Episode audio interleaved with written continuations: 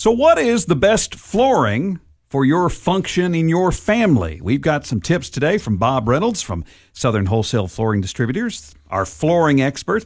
Bob, it's really not one size fits all, is it, in terms of what's going to work? No. Depends. What does it depend on? Animals and kids. All right, let's start with animals. Okay. If you got a lot of dogs, the best thing to go with is laminate because it's all waterproof. Almost everything is waterproof now. And your house can flood, dry it out, floor stays the same. Hardwood would buckle, carpet would rot. Laminate's the best thing for dogs. How about the scratching part?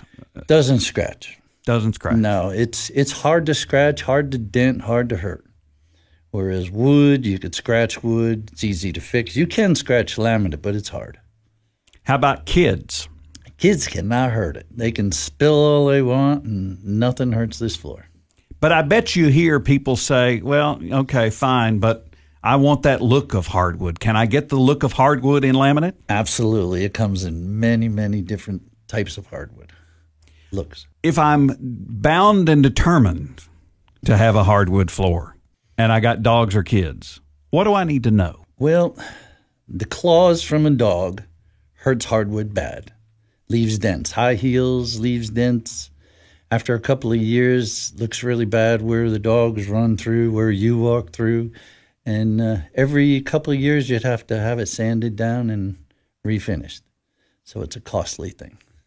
Whereas laminate, don't have to worry about dogs. The only thing bad about dogs, they slide a little. but there's all different types of uh, surfaces. There's a non-skid surface. There's smooth. There's some people like it shiny. Some people like it dull. So it comes in every different aspect you can think of. I think the thing that I learned when I built a home is that you you think laminate and you think vinyl flooring, kind of the, the vinyl flooring that was popular in the 1970s. It it's not that. It's it's a totally different product. Well, there's some people that don't want laminate because it's too expensive. And I did a house the other day, a whole house in linoleum. And the linoleum we have nowadays, it's it's unbelievable, indestructible. And it's actually better than laminate. Because water could seep through cracks in laminate, but on this vinyl floor, it's it's super hard. You can't tear it, you can't scratch it. And like I said, I did a whole house in this yesterday, and this guy was freaking out how nice it was. It, it looked like hardwood. You really couldn't tell till you walked in. And you looked down, you had to feel it with your hand because it looked just like hardwood.